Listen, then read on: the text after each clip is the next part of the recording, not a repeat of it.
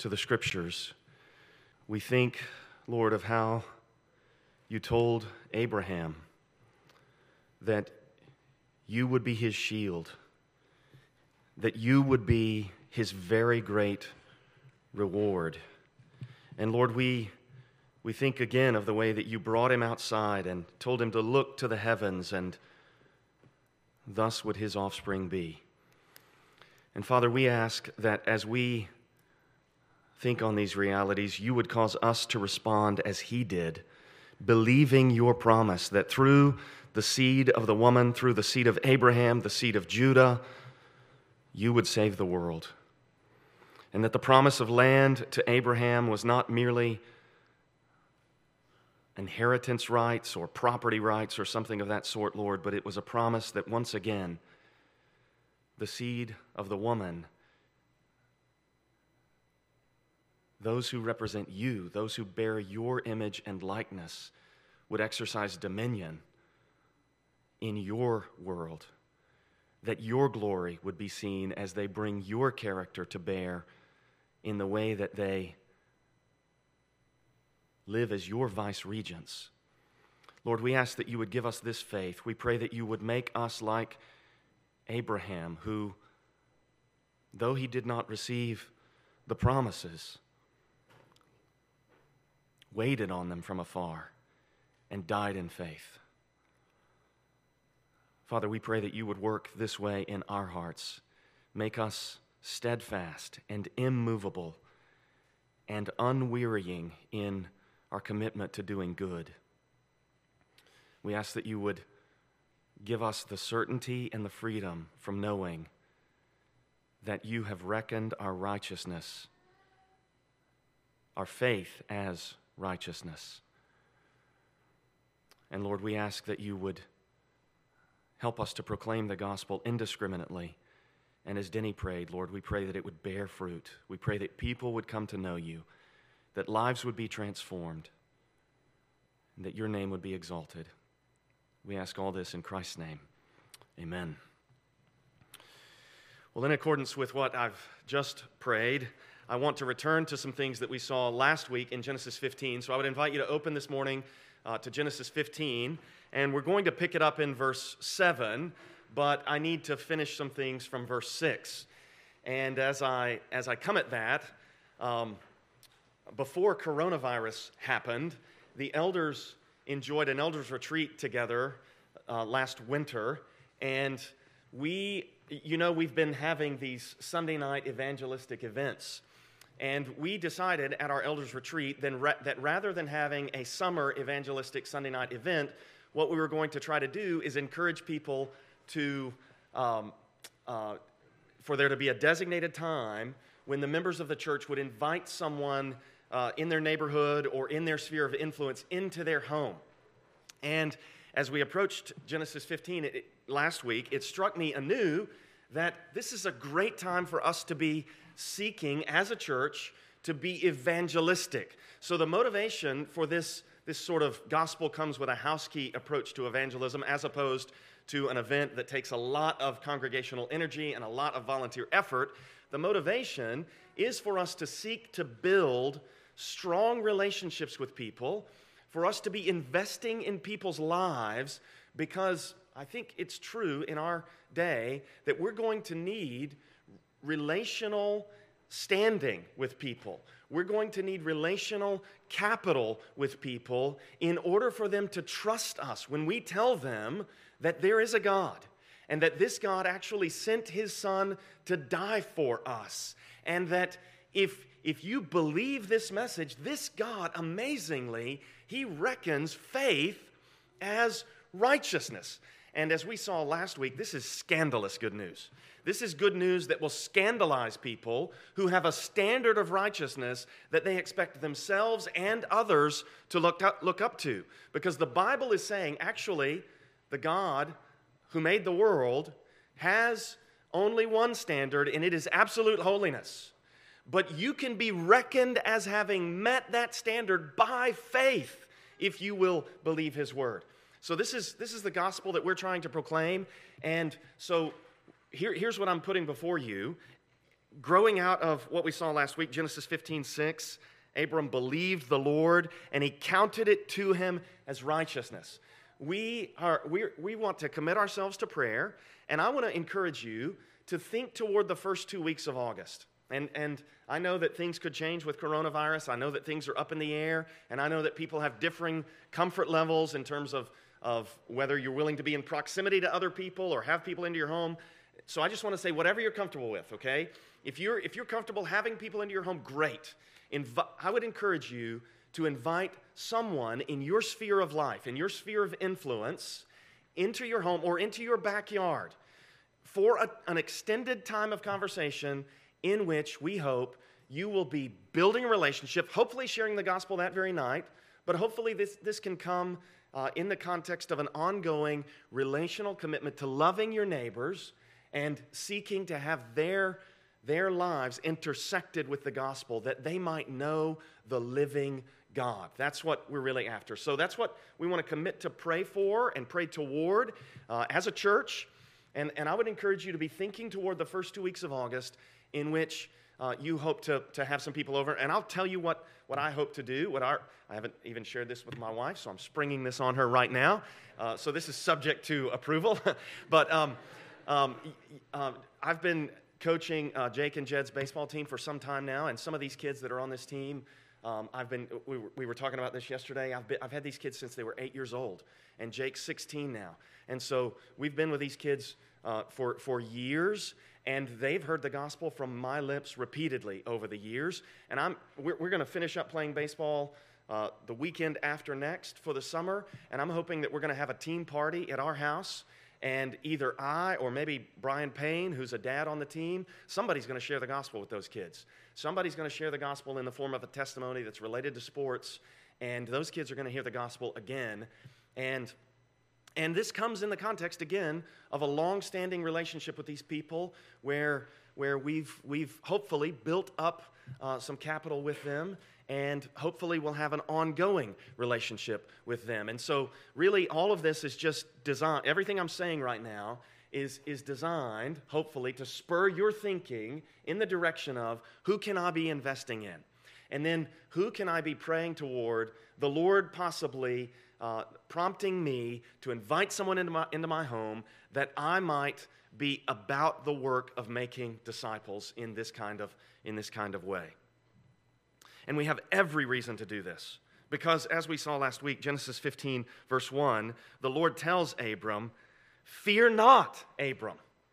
And, and I hope that you'll hear uh, in your ears, you know, Isaiah speaks and the Proverbs speak about how if you, if you meditate on the Scriptures, they will talk with you when you wake up in the morning. And I hope that as you think about uh, crossing the line and and going there to invite somebody over, or you get them over and you're at the point of decision where you're going to go there with them. You're going to try to take them into a gospel conversation. I hope you'll hear the Lord speaking in your ear, fear not. I am your shield. You have an almighty defender who is with you. And as I said last week, I think the N I V's rendering is better than the E S V's of, of Genesis fifteen one. Fear not, Abram, I am your shield, your very great reward. The Lord is saying, I am your reward. He's worth it. He's worth it. He's worth going there with your friends, your neighbors, these people in your sphere of influence. And this message is so freeing, so liberating, that if you believe the promise, you can be reckoned as righteous. It's glorious. Uh, as we saw last week, the specific uh, promise that Abram believes, believes in Genesis fifteen, one through six pertains to the promise of seed. You see there again in verse three, Abram said, behold, you have given me no offspring, no seed. And we've been talking, as we've been moving through the book of Genesis, about how um, God placed man in the garden for him to have dominion over the animals, and for him to work and keep the garden. And I've been saying, as we've been working through this, that Adam's responsibility as one made in the image and likeness of God was to bring the character of God to bear in all of God's creation. And as he rules and subdues the garden, he makes it so that all the dry lands are like the garden in that as he's fruitful and multiplies. More image bearers fill the lands, and God's glory is brought to bear on all creation everywhere. That, I think, is God's purpose as he makes the world, as he puts Adam in the garden like a high priest in the Holy of Holies and tells him to, to be fruitful and multiply and fill the earth, and as he tells him to, to rule and subdue. I think the idea is expand the borders of the Garden of Eden, expand the place where God dwells with his creatures, and make God's glory known everywhere. And instead of that, there's this tragic fall, this failure, as a result of which man is driven out of God's presence, experiencing spiritual death and also eventually physical death. But God gives a promise that the seed of the woman would crush the serpent's head. And then the, the line of descent of the seed is tracked down eventually to Abram in, in Genesis twelve. And God promises to Abraham land, and again, as I prayed, that promise of land is not just about that little strip of land between the Jordan River and the Mediterranean Sea. That promise of land is a promise of a beachhead from which God is going to retake all of uh, Fortress Europe, or really uh, Fortress Earth. God is going to retake the whole world, and he's going to make the land of promise the starting point. And this is why Paul in Romans four speaks of Abram, Abraham becoming an heir of the world. Land, seed, offspring. Through the seed of Abraham, all the families of the earth are going to be blessed as the seed of the woman crushes the serpent's head and removes uh, the, the results of sin and the one who, who instigated people to sin. He defeats all that, and he overcomes all that, and then God's blessing also is going to rest. So land, seed, and blessing, and really what this promise is about is about the salvation of the whole world. It's about what God has done in Christ. That's what the promise is about, the promise of land, seed, and blessing. So we see blessing in Genesis fifteen one, don't we? Fear not, Abram. I am your shield. And then the E S V has, your reward shall be very great. Again, I think a better rendering is, I am your shield, your very great reward. That's God's blessing resting on Abram. It's like God is saying to Abraham again, you can be sure that I am going to bless you. And what I said in Genesis twelve three, I will bless those who bless you, and him who dishonors you, I will curse. That's still holding. I'm going to shield you from those who dishonor you, and I'm going to bless everyone who sides with you. And then we see the promise of seed there in verses three through five. Look toward heaven, number the stars there in verse five. So shall your seed, your offspring, be. And, and now we pick it up in Genesis fifteen, verse seven, and hopefully today we'll finish this chapter. We're going to start here in, in uh, verses seven through eleven with the preparations that Abraham makes for this sacrifice. But look with me at verse seven. He said to him, this is the Lord speaking, I am the Lord. And again, when you see that capital R, but it's smaller than the big L there, and the capital D, but it's smaller than the capital L, what he's saying is, I am Yahweh. This is how the English translations represent the divine name. He said to him, I am Yahweh who brought you out. And if that sounds familiar, it's because it was in our call to worship. Uh, Exodus twenty, verse two, this is what the Lord says to the people of Israel when they come out to Mount Sinai, and on the third day they gather at the foot of the mountain to meet with the Lord, and out of the midst of the fire on the mountaintop, the Lord begins to speak to the people of Israel, and what he says to them on that occasion is, I am the Lord your God, I am Yahweh your God, who brought you out, here he says to Abram, out of Ur of the Chaldeans, but there he says, out of the house of Egypt, out of the house of slavery. Now why would the Lord say the same thing to Israel that he says here to Abraham, Abram? Well, I would suggest that this joins up with the things that we saw in Genesis twelve. You'll remember that starting in Genesis twelve, verse ten, because of a famine, Abram goes down into Egypt. And when he gets down into Egypt, he tells that lie about Sarah. Sarah gets taken captive, and she's, she's brought into the harem of Pharaoh. She's made into a slave of sorts. And then the Lord enriches Abraham. Pharaoh de- deals well with Abraham. It's almost like Abraham plunders Pharaoh. That's using the language of the Exodus. And then God brings plagues on the house of Pharaoh, liberating Sarah, and Abraham and Sarah come up out of Egypt, and they make their way back into the land of promise. And now, here in Genesis fifteen, in a covenant-making ceremony, which is analogous to the covenant-making ceremony at Mount Sinai, the Lord says the same words to Abraham that he's going to say to Israel when they get to Mount Sinai. Here's what I would propose to you. The sovereign God is orchestrating history so that there is a preview of the exodus from Egypt in the life of the patriarch Abraham. Why is he doing this? He's doing this so that the biblical author, Moses, sees the repetition and understands this is the way that God is going to save his people in the future. And then Moses writes up the story this way so that people get it. And Joshua, for instance, writes up the story of the conquest of Canaan in a way that's very reminiscent of the Exodus, as though the conquest is a new Exodus. And then all across the Old Testament, as the Old Testament authors point to the future salvation, they talk about it as though it's going to be like the Exodus from Egypt. And then here comes Jesus, and they're talking about him as though he's going to do a new Exodus, a new Exodus-style salvation. So I would argue that this is what God wanted people to conclude. This is why he orchestrated history this way. And then by the power of the Holy Spirit, he inspires Moses to notice it, who writes it up this way so that people understand it and they perpetuate the expectation.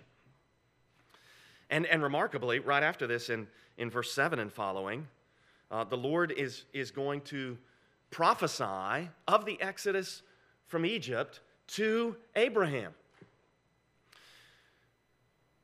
Let's, let's continue here with the text.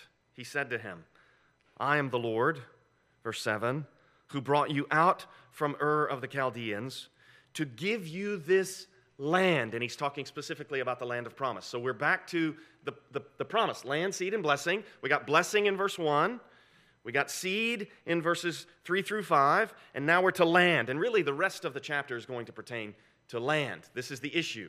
I brought you out of Ur of the Chaldees, Chaldeans to give you this land. Now, remarkably, I was just talking about how Israel, later in Genesis, because of a famine, they're going to go down into Egypt, and then God's going to do the Exodus and bring them back to the land. And then as you continue through the rest of, of the history of the Old Testament, what's going to happen is they're going to break the covenant, and they're going to be driven into exile, and you know where they're going to go? They're going to go to this place called Babylon. And this guy named Daniel over in Babylon is going to have a lot of interaction with people referred to as Chaldeans.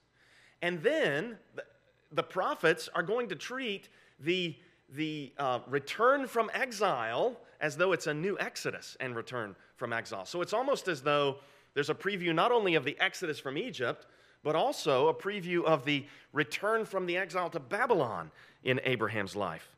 I am the Lord your God who brought you out from Ur of the Chaldeans to give you this land to possess. And then what follows is a lot like fifteen one through six. So in fifteen two, Abram said, O Lord God, what will you give me? For I continue childless. So he's questioning God about the promise. And we talked last week about how How Abram is probably not questioning God about the promise in a skeptical way. It's a, it's a believing question. It's an, I don't see how this is going to work kind of question, you know? I'm getting old. Sarah's been barren our whole lives, and, and I'm continuing without a child. And you haven't given me, verse three, any offspring. And now he's saying, verse eight, O Lord God, how am I to know that I shall possess it? And we've talked about the, the obstacles to the possession of the land. There are all these Canaanites that dwell in the land. The folks that we're going to read about down in verses nineteen and twenty, nineteen through twenty-one. So there are all these Canaanites in the land. And just like he asked about the promise of seed, now Abram's asking about the promise of the land. I brought you out of Ur to give you this land. How am I to know that I shall possess it? And before I go on, I just want to say that you should... You should feel comfortable interacting with the Lord in prayer. That's what Abram's doing right here. The Lord is revealing himself to Abram. And, and Abram, I think, is clearly believing the promises. Look at verse six. He believed the Lord. Abram's believing the promises, but he's asking for help. Lord, how's this going to work? How am I going to know? How am I going to continue believing, we might say? So, as I said a minute ago, what God is going to do is reveal the future to Abram in this narrative. And what, what I want you to, to consider here is the question, why is it that God reveals the future to Abram on this occasion, right? Abram's asking, how am I to know? And God's going to reveal the future to him. Why does God reveal the future to Abram about the Exodus from Egypt? I think the answer, the answer to the question is so that Abram will know. Look down at verse thirteen. Then the Lord said to Abram, know for certain. And then he goes on to reveal the future to Abram. And, and the knowing is connected to the believing. This is the way that the Bible works. The Bible repeatedly tells us how things are going to play out long in the future. I mean, in this case, the Lord is telling Abraham about things that are going to happen four hundred years from now. Abram is not going to live to see them come to pass. Abram has to believe that God is going to make things right in the end. That's the way the Bible works. That's why we have the book of Revelation. That's why we have the prophecies in the book of Daniel. The future is being revealed so that we can live faithfully, believingly, now in faith. And as we said last week, God doesn't come to Abram and say, oh, you're having questions about the seed? Let me give you the seed right now. Let me give you Jesus right here and now. Nor does he say, on this now, oh, you're having questions about the fulfillment of the promise of land? Let me give you the new heavens and new earth right now. He doesn't do that. He doesn't resolve all problems. He doesn't correct all wrongs. He doesn't, he doesn't even directly address the civilizational, civilization, I can't, I don't know if I can say that word. The problems with the civilization in which Abram lives. We might refer to the societal or the structural problems in which Abram himself is operating, which we'll see when we get to Genesis sixteen. The Lord does not directly address those things. The Lord says, I'm going to save the world. I'm going to make all things new. I'm going to give you land, seed, and blessing. And Abram is to continue in faith, as we read in Hebrews eleven, hoping for the promise, looking for the city that is to come, but not yet receiving it in full. So verse eight, he said, O Lord God, how am I to know that I shall possess it? Now, I think Abram gets it. I think Abram understands the promise of land is about the promise of God bringing to pass his intentions. And, and the representative of God, those who bear the image and likeness of God, exercising God's character as they exercise God's dominion over God's world. But the Lord, the Lord deals with Abram in a way that makes sense in Abram's culture and in Abram's context. What happens right here would not make sense in our culture, but it makes sense in Abram's culture. And, and what, what God is doing is he is accommodating himself to Abram as he reveals himself to Abram. And here's an applicational point that I hope you'll see. I hope you see here the mercy and the kindness and the love of God in what he does here, in having Abram prepare a sacrifice. This is how you do things in the ancient Near East. It's not how you do things today. This is not the way we would, we would confirm a covenant in our culture. But it's the way that you confirm a covenant in the ancient Near East. And so God, it's like he stoops down low to enter into our little world. And he reveals himself to Abram in a way that makes sense to Abram in Abram's day. So in verse nine, he said to him, bring me a heifer three years old. Probably three years old because it's, it's likely at its prime value. Uh, it, the, the prime of the heifer's life. Bring me a heifer three years old, a female goat three years old, a ram three years old, a turtle dove, and a young pigeon. And he, and he brought him all these, verse ten, cut them in half and laid each half over against the other, but he did not cut the birds in half. Now let's just, let's just pause and take stock of what Abram has just done. And when I say take stock, there's kind of a literal Uh, background to that expression, because you've got stock here, and and and what I'm going to talk about is valuing these things, right? A heifer, that's like a cow. And a cow in our culture can cost anywhere from three hundred dollars to one thousand dollars, depending on, you know, what kind of animal you get and how good it is and so forth. A goat, I'm guessing a goat would run in the range of, I don't know, maybe one hundred to five hundred. Maybe somebody can correct my numbers. But these are, my point here is, this, these are expensive demands that the Lord is making. But God has revealed himself to Abram. Abram is in the presence of the living God.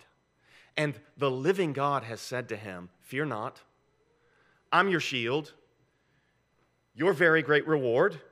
And then the Lord makes these expensive demands. And there is no indication that Abram even paused for a millisecond to consider the cost. It was like, it seems, oh, you want a heifer? You got a heifer. You want a goat? You got a goat. You want some more? You want the whole flock? You can have it all.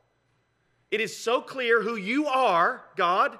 It is so clear that you are fully and completely trustworthy, fully and completely able to provide for me, that anything that you ask of me, you can have.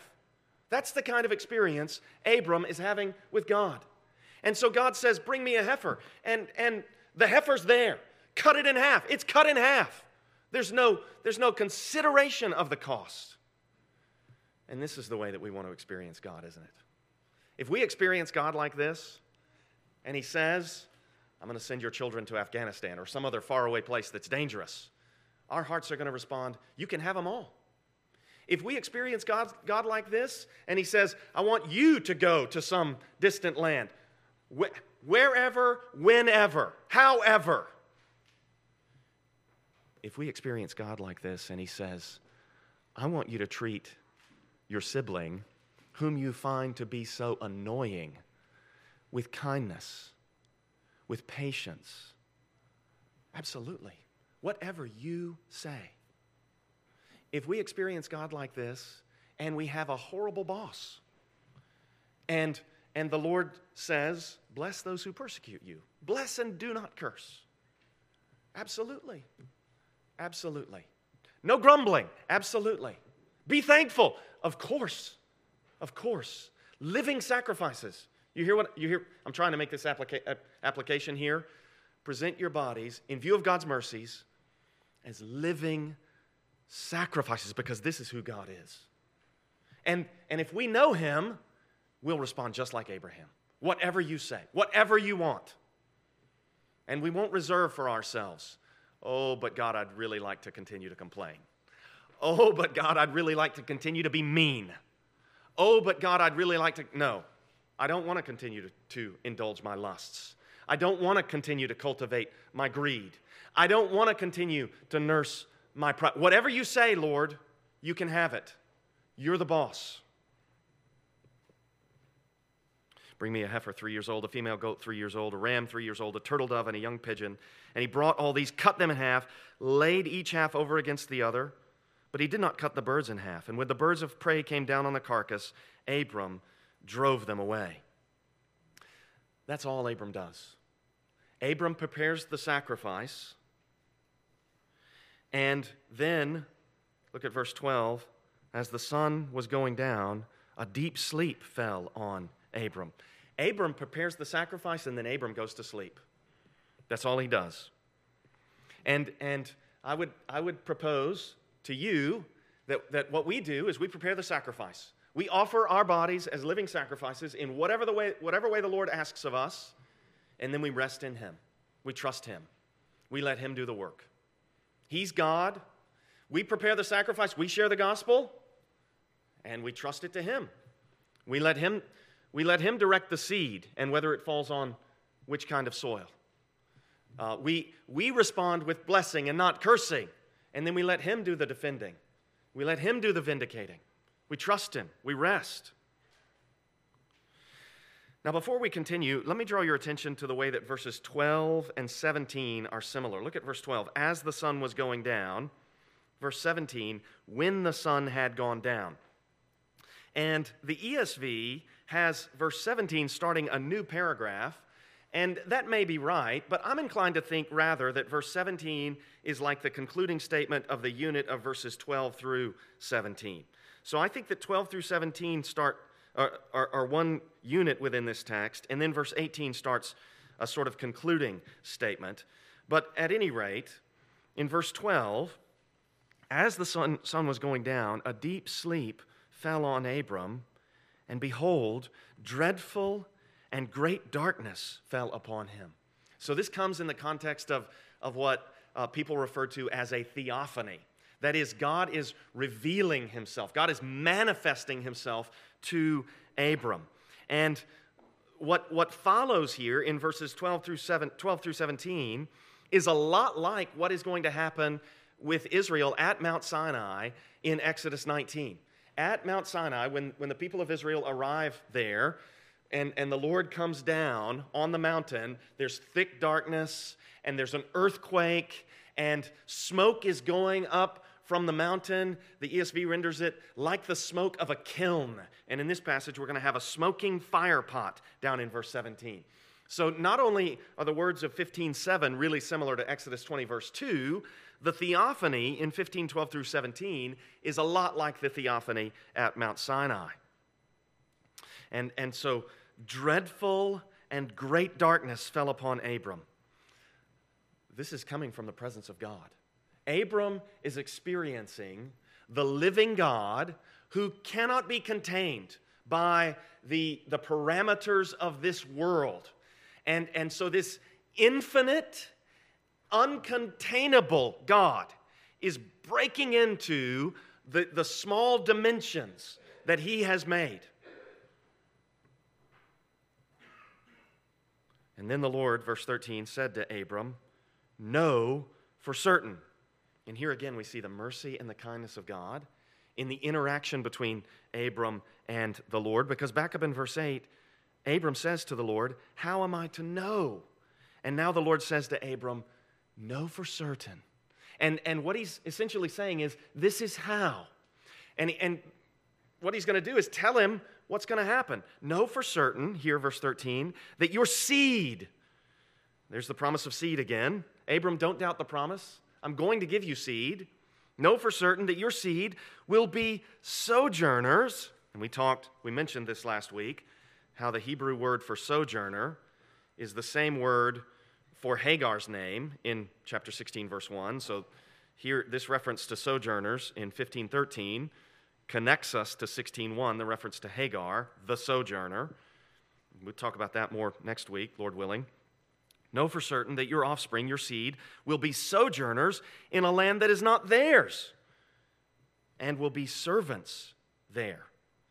Okay, so uh, we know from the way this works out that he's talking about Egypt, and we know that the service is going to be slavery. So the Lord is saying, your people are going to live in a land not their own, and they're going to be slaves. "And they will be afflicted afflicted for four hundred years. And, and I would just encourage you to look at this and allow the Bible to inform your response to these things. Because what God does not do is he does not say slavery is like the primary evil. No, he's not treating it that way. The primary evil is rebellion against God. I'm not saying slavery is good. Slavery is bad, okay? But God's objective in his existence is not to eradicate slavery.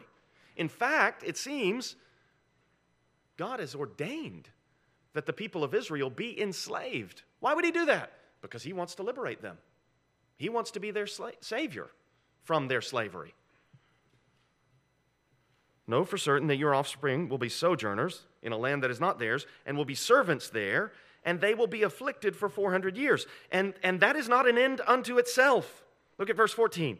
"But I will bring judgment on the nation that they serve, and afterward they shall come out with great possessions."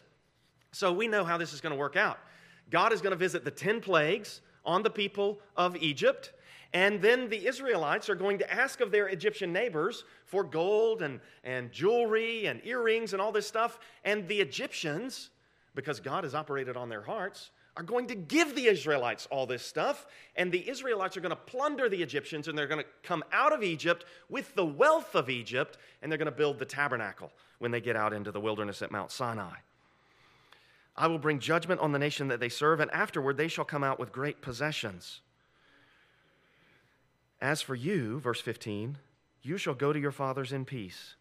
You shall be buried in a good old age. So the Lord says to Abram, in essence, you're going to die before all this takes place. I'm going to tell the future to you so that you can live faithfully, so that you can keep believing the promise, so that you can know that one day, four hundred years from now, your people are going to conquer the land, but you're going to die long before it happens.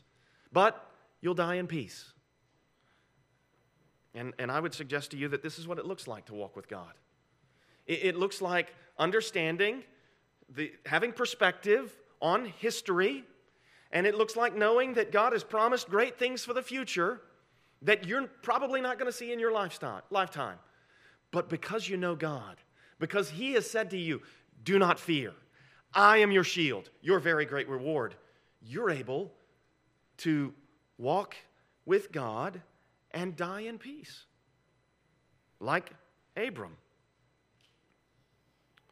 And then verse sixteen, they, Abram's seed, his offspring, shall come back here in the fourth generation. There's probably a connection between the four hundred years and the fourth generation. Generations are probably being reckoned in hundred-year spans here.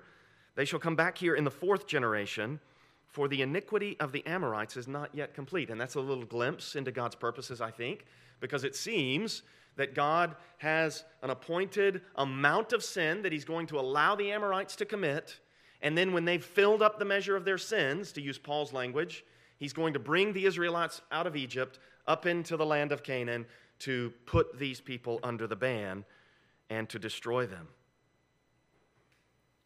to bring the, the judgment of God upon them for their iniquity. Verse seventeen, when the sun had gone down and it was dark, behold, a smoking firepot and a flaming torch passed between these pieces.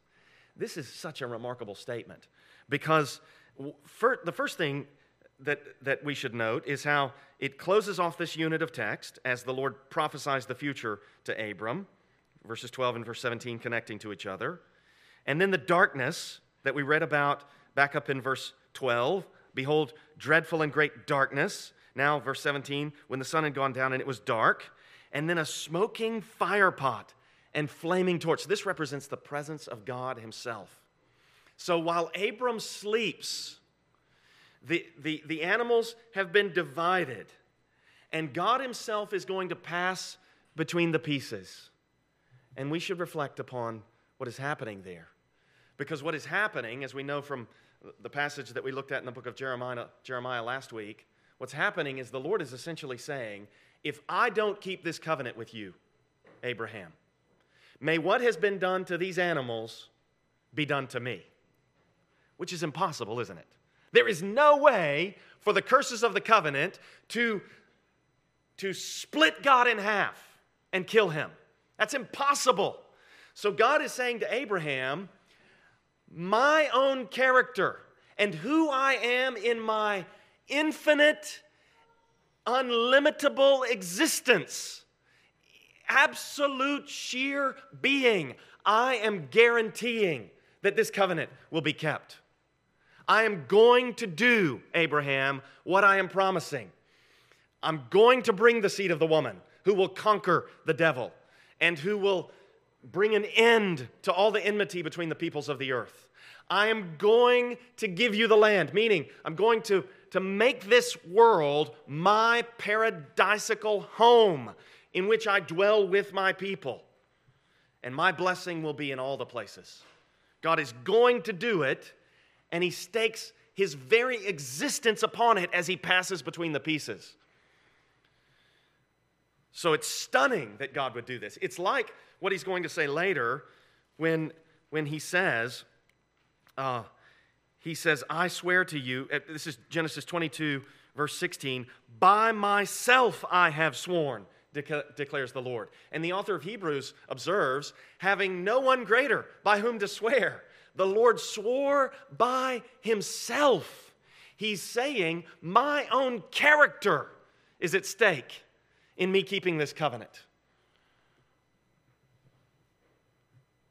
And then the smoking firepot, the flaming torch, when it says it passed between these pieces, it's remarkable. There, there's this verb in Hebrew that is used in Exodus uh, chapter twelve, in verse twelve, when the Lord says, I will pass through the land of Egypt that night, and I will strike all the firstborn in the land of Egypt, both man and beast, and on all the gods of Egypt I will execute judgments. So this is exactly what the Lord promised in Genesis fifteen, verse fourteen. I will bring judgment on the nation that they serve. And he says in Exodus twelve, twelve, I will pass through, and the verb is avar. It's the Passover verb. And that's the verb that's used to describe the Lord passing between the pieces. It's almost like The, there was a Passover as the Lord went between the pieces of these animals in this covenant-making sacrificial ceremony. So what's happening here is previewing the Exodus from Egypt, which we also know is previewing what's going to happen when the Lord Jesus accomplishes his Exodus in Jerusalem, when he dies as the Lamb of God who takes away the sins of the world. And that's the moment when the Lord keeps the covenant. That's the moment when the Lord says something like, my people have broken the covenant, the children of Abraham have broken the covenant, but I'm going to keep the covenant. And because I keep the covenant, because I put forward Christ as a sacrifice of propitiation, I can declare ungodly sinners who believe to be righteous by faith.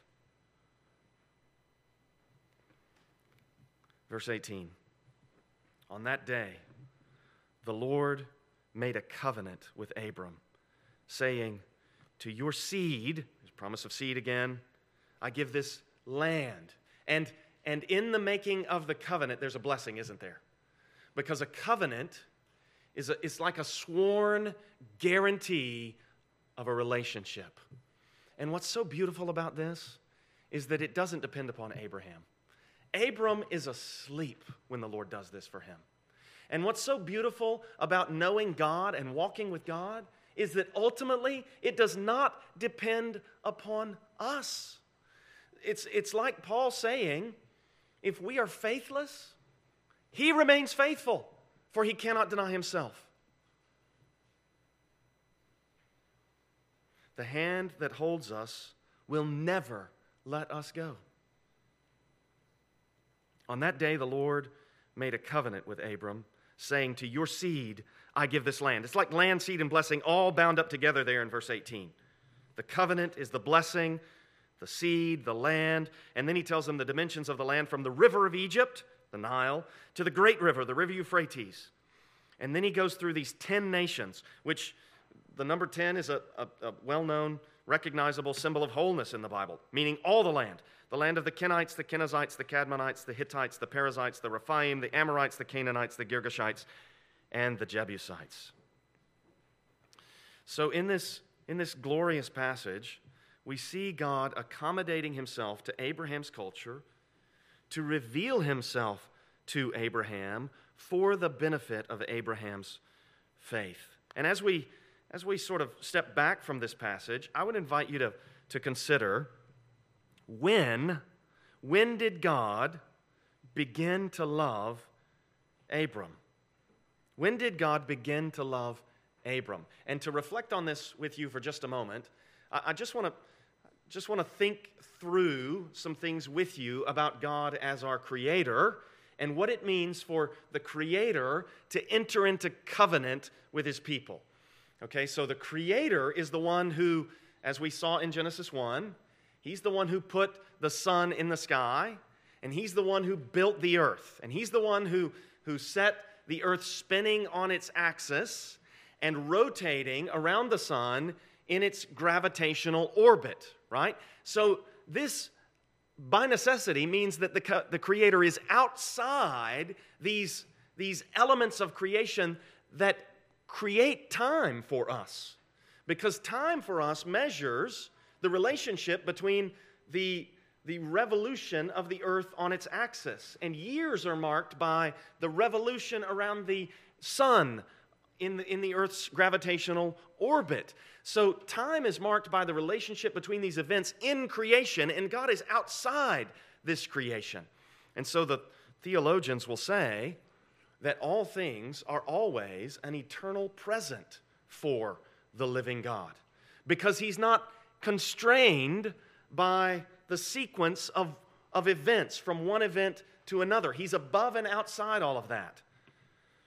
So I think we can get a biblical answer to the question, when did God begin to love Abram, from a passage like Jeremiah thirty-one, verse, verse um, three, where the Lord says, I have loved you with an everlasting love. I have loved you with an everlasting love. When did God begin to love Abram? He never began to love Abram. He always loved Abram. And, and for God to say, I have loved you with an everlasting love, is so is just qualitatively different from, I mean, sometimes I'll say to my wife, I have always loved you. And what I mean is that I fell in love with her right away. But I can never mean what God meant by that statement. When God says, I have always loved you, what that means is there never was a time when he didn't love you. There ne- Jesus Christ is the same yesterday and today and forever. The love of God for Abram never had a beginning. And if you know God, if like Abram, you have placed your faith in this God, and by faith you've been reckoned, reckoned righteous, declared righteous, there never was a time when God did not love you. Think of Ephesians chapter one, verses four and five, where Paul says, he chose us in him before the foundation of the world. He's the creator. He's outside time. So before time ever began, God God chose us in Christ. And then he goes on to say, Paul does, in love, he predestined us for adoption as sons. If you know God, there never was a time when God did not love you. And, and if you ask me, how do I know whether or not I love God? I would say to you, how do you respond to the promises of God? How do you respond to the news when God says, I'm going to save the world? I'm going to promise land, seed, and blessing to Abram. And I'm going to bring that about by sending the Lord Jesus. And I'm going to bring that about by building a new creation where all who have been resurrected with the Lord Jesus will exercise my dominion over my realm for my glory forever. If your heart rejoices in that news, if, if your heart says, that's what I want, I know that nothing else in the world can satisfy me, then you know God. You believe the promises. You believe the promises. You should respond to the promises in, in faith. If, if you've experienced God and you know there's nothing more compelling than him, there's mu- nothing more rewarding than him, and also there's nothing more dangerous than him, there, there, would, there would be nothing more dangerous for me than to disobey or transgress or offend this holy God. Then you've come to know the living God. You've come to believe his promises. And if you haven't, if you're if you're... deciding on that question, we'd love to have the conversation with you. We'd love to talk with you afterwards. I'll be hanging around afterwards. Matt will be around. The elders of this church will be around. Probably the person sitting next to you would love to have this conversation with you. If, if you want to know what it looks like to follow Jesus, we're here. We'd love to talk with you about it. And, and what we want you to know is what Abraham came to know when he experienced God.